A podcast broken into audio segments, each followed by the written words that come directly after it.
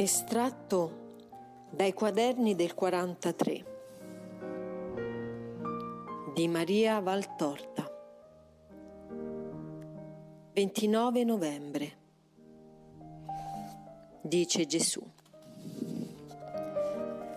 Sempre dal cominciare della preghiera la grazia del Signore scende su voi. Parlo della preghiera santa non della stolta richiesta di cose inutili o da Dio o dalla morale retta riprovate. L'Eterno che veglia su voi dai cieli non ha cuore di bronzo simile al vostro, che siete duri ai fratelli e ingrati a Dio. Egli subito si piega su voi quando con cuore umile amoroso e fidente quando con sacrificio e costanza chiedete a Dio pietà. Pane e conforto, scienza e guida vi dà Dio quando a Lui vi rivolgete. E se non sempre siete esauditi, non pensate di rimanere senza risposta al vostro pregare per un che negato da una intelligenza che tutto conosce, voi ricevete altri doni che non sempre subito apprezzate e dei quali non siete subito riconoscenti. Ma prima o poi dovete riconoscere questa bontà intelligente che vi cura.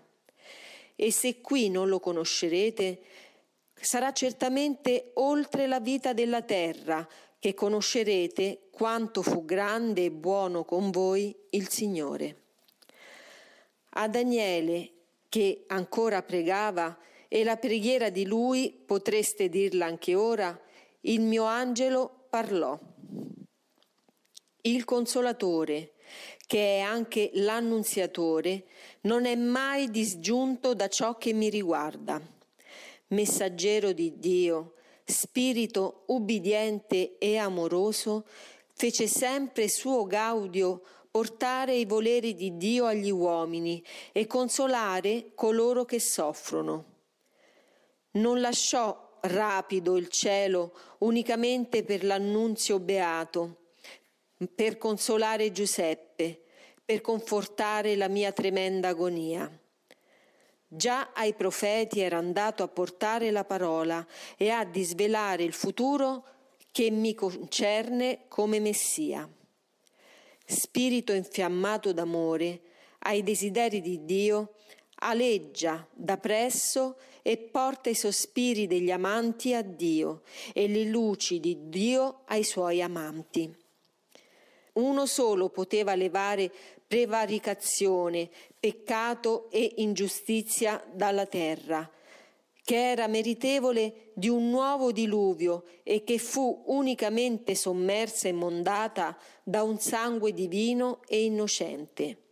Io, Dio vero fatto carne per voi. Corruzione, peccato, ingiustizia e guerra fra l'uomo e Dio avrebbero avuto termine quando non di regale unzione, ma di unzione funebre, sarebbe stato unto il santo dei santi, l'innocente ucciso per amore degli uomini. Sospiro dei patriarchi e di tutto il popolo di Dio, il Messia doveva sorgere per creare la Gerusalemme nuova, che non muore in eterno. La Chiesa che vive e vivrà fino alla fine dei secoli e che continuerà a vivere nei suoi santi oltre il giorno di questa terra. E a Daniele viene dato a conoscere il numero dei giorni che separavano i viventi dal tempo del Signore e le conseguenze della nequizia del popolo che al prodigio di Dio risponde con una condanna. La condanna del Cristo segna la condanna del popolo. Sempre un delitto attira una punizione e dato che nessun delitto è più grande di quello di infierire sugli innocenti e calunniare gli incolpevoli, quale punizione poteva essere serbata a chi aveva ucciso l'innocente, che non fosse distruzione totale del luogo dove l'abominio s'era installato? Inutili ormai i sacrifici quando la misura è sorpassata. Dio è longanime, ma non è ingiusto e perdonare la pertinacia nel peccare, dopo aver dato tutti i mezzi per conoscere l'errore ed uscirne e per tornare a Dio, sarebbe da parte di Dio ingiustizia verso i giusti e verso coloro che i malvagi hanno torturato. Le 72 settimane potrebbero essere, ora, anche di secoli, o oh figlia, al termine di esse venire la desolazione sulla terra e l'abominio là dove tutto dovrebbe essere santo. Già vi siete incamminati. Troppo sgretolare di umana scienza rode come una carie i cuori dei miei ministri, che non sanno essere di Dio, ma del mondo, e che assorbono lo spirito del mondo e danno al mondo il loro alito non più di cielo. È il grande dolore del Cristo. Troppe plaghe senza chiese, troppe chiese senza sacerdoti, troppi fedeli senza guida, troppi cuori senza amore. Se Gabriele tornasse, non troverebbe che ben difficilmente cuori che sapessero orare come Daniele e che accogliessero la sua parola senza vivisezionarla fino ad ucciderla per studiarla e per giungere a negarla. E non è già questo un abominio nella casa di Dio, là dove almeno i ministri di essa, quelli almeno, dovrebbero essere luce alle turbe? Cristo lo state uccidendo una seconda volta. Nel vostro spirito lo uccidete e fra poco non sarete più popolo suo, ma tribù di idolatri. Non vi lamentate perciò se il cielo è chiuso sul vostro fermentare di abominio. In verità vi dico che se non vi convertirete al Signore Dio vostro, la desolazione durerà fino alla fine. 30 novembre. Dice Gesù. Ti fu detta la ragione per cui Betlemme fu la predestinata fra tutte le città di Giuda ad essere quella che avrebbe ricevuto il Salvatore. Grande non tanto per la morte di Rachele e per lo scelto ad essa venuto con la stirpe di Giuda, ma quanto per aver accolto il vero re al quale tutte le genti, sino alla fine del tempo, o con amore senza limiti o con odio ugualmente sconfinato, guarderanno. L'aspettato delle genti, il cui scettro è una croce, la cui legge è l'amore e il perdono, la cui opera è la redenzione, là dove Rachele era morta, dando alla luce il figlio del suo dolore e dando a Giacobbe il figlio caro come la mano destra a un uomo, doveva venire alla luce da quella ben più grande di Rachele nei meriti e nel dolore, la quale non da opera carnale fu fatta madre, ma per opera di Spirito Santo e per volere dell'Eterno partorì il suo unigenito contro il suo pensiero umano. Alla Vergine, che mai pensava conoscere la maternità, fu dato il figlio. Il pane dell'ubbidienza fu spezzato da Maria prima che fosse spezzato da Gesù il quale, come il Padre, non forza i suoi ad ubbidirlo, ma chiede da essi adesione d'amore per darsi ad essi. Maria dette dunque alla luce il Messia, il padrone del mondo, il quale starà nella sua terra, sinché la terra colpevole non lo rigetterà fuori dal suo seno, facendo tinta alle sue vesti, non col sangue dell'uva, ma col suo sangue divino. Risalirà poi al cielo il figlio dell'uomo, uscendo fuori dal sepolcro come pietra scagliata da arco. Ma guai a quel luogo che lo avrà rigettato e guai a quei cuori omicidi. Per tutte le desolazioni inflitte al santo saranno desolati e con nome di deicidio passeranno nei secoli alla storia. Generato come figlio di Dio dai giorni d'eternità, generato come figlio dell'uomo dal tempo segnato da Dio, egli dominerà non con veste e corona di umano dominio, ma se nella terra di Giuda non ha regnato e se la terra di Giuda lo ha trattato da malfattore, il suo regno, io ve lo giuro, verrà anche su quella. Nella sua destra riunirò tutte le stirpi, che tutte le ha redente il figlio mio, scegliendo da esse coloro che hanno in sé sete di verità. Re, il cui regno non avrà fine, dominerà nell'eternità e in tutto quanto è, che io ho messo sgabello ai suoi piedi trafitti con la sua forza d'amore. E beati quelli che all'amore di lui si convertiranno o a lui rimarranno fedeli fino alla fine. Costoro erediteranno seco lui la terra e la pace, di cui egli è il fattore, sarà il loro retaggio nei secoli dei secoli. Primo dicembre. Dice Maria.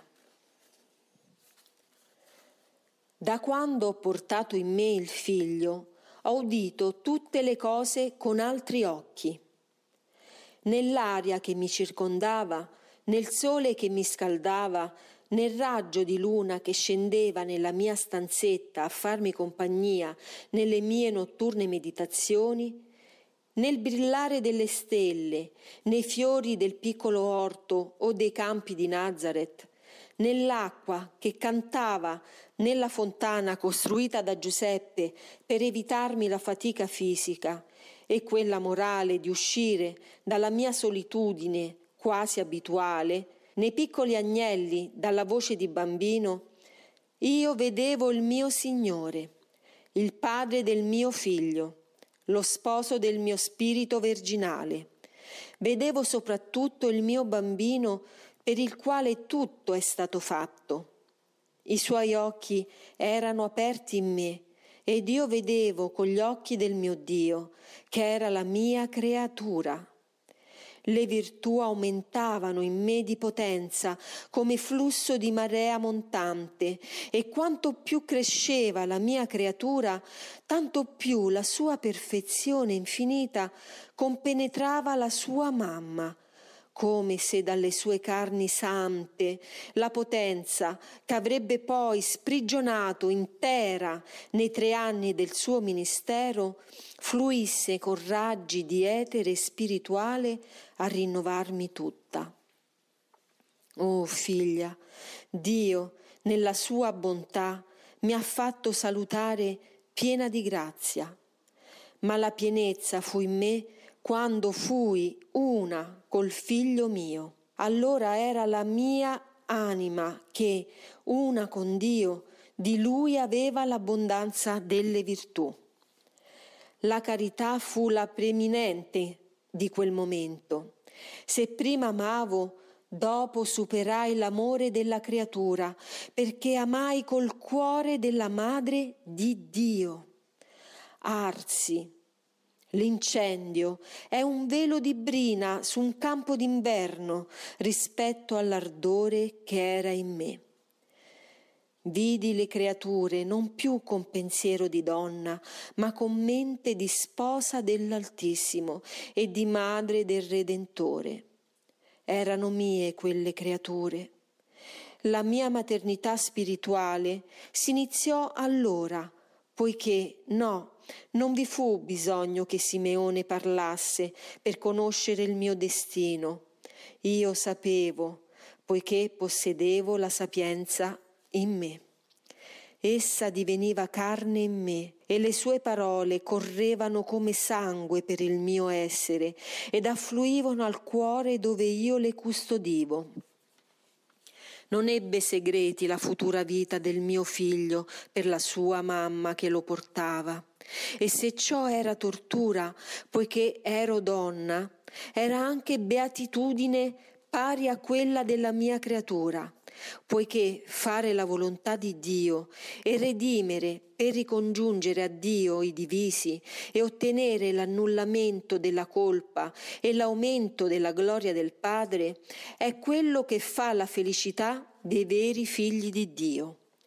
E capostipidi siamo il mio dolce Gesù ed io, per bontà del Padre, madre sua. Quando si ama realmente, si vive non per sé, ma per gli altri. Quando si possiede Dio, si ama perfettamente e dietro alla carità ogni altra perfezione viene. Anche i sensi umani si perfezionano, onde tutto quanto è a noi d'intorno acquista luce, voce, colore diverso e soprattutto porta un segno che solo i possessori di Dio vedono, il suo, santo e ineffabile.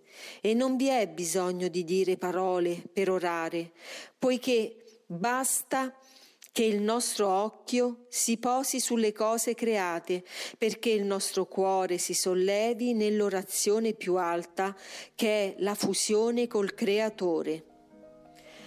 Cantiamo allora il Magnificat per tutte le cose che il Signore ha fatto per noi, perché Maria, quando ci siamo dati a Dio, Dio ci fa regine e ci mette a parte del suo possedere, onde anche la più umile può dire l'anima mia magnifica il suo Signore, il quale ha guardato la sua serva, per la quale ha fatto grandi cose e il mio nome d'ora in poi è Beata.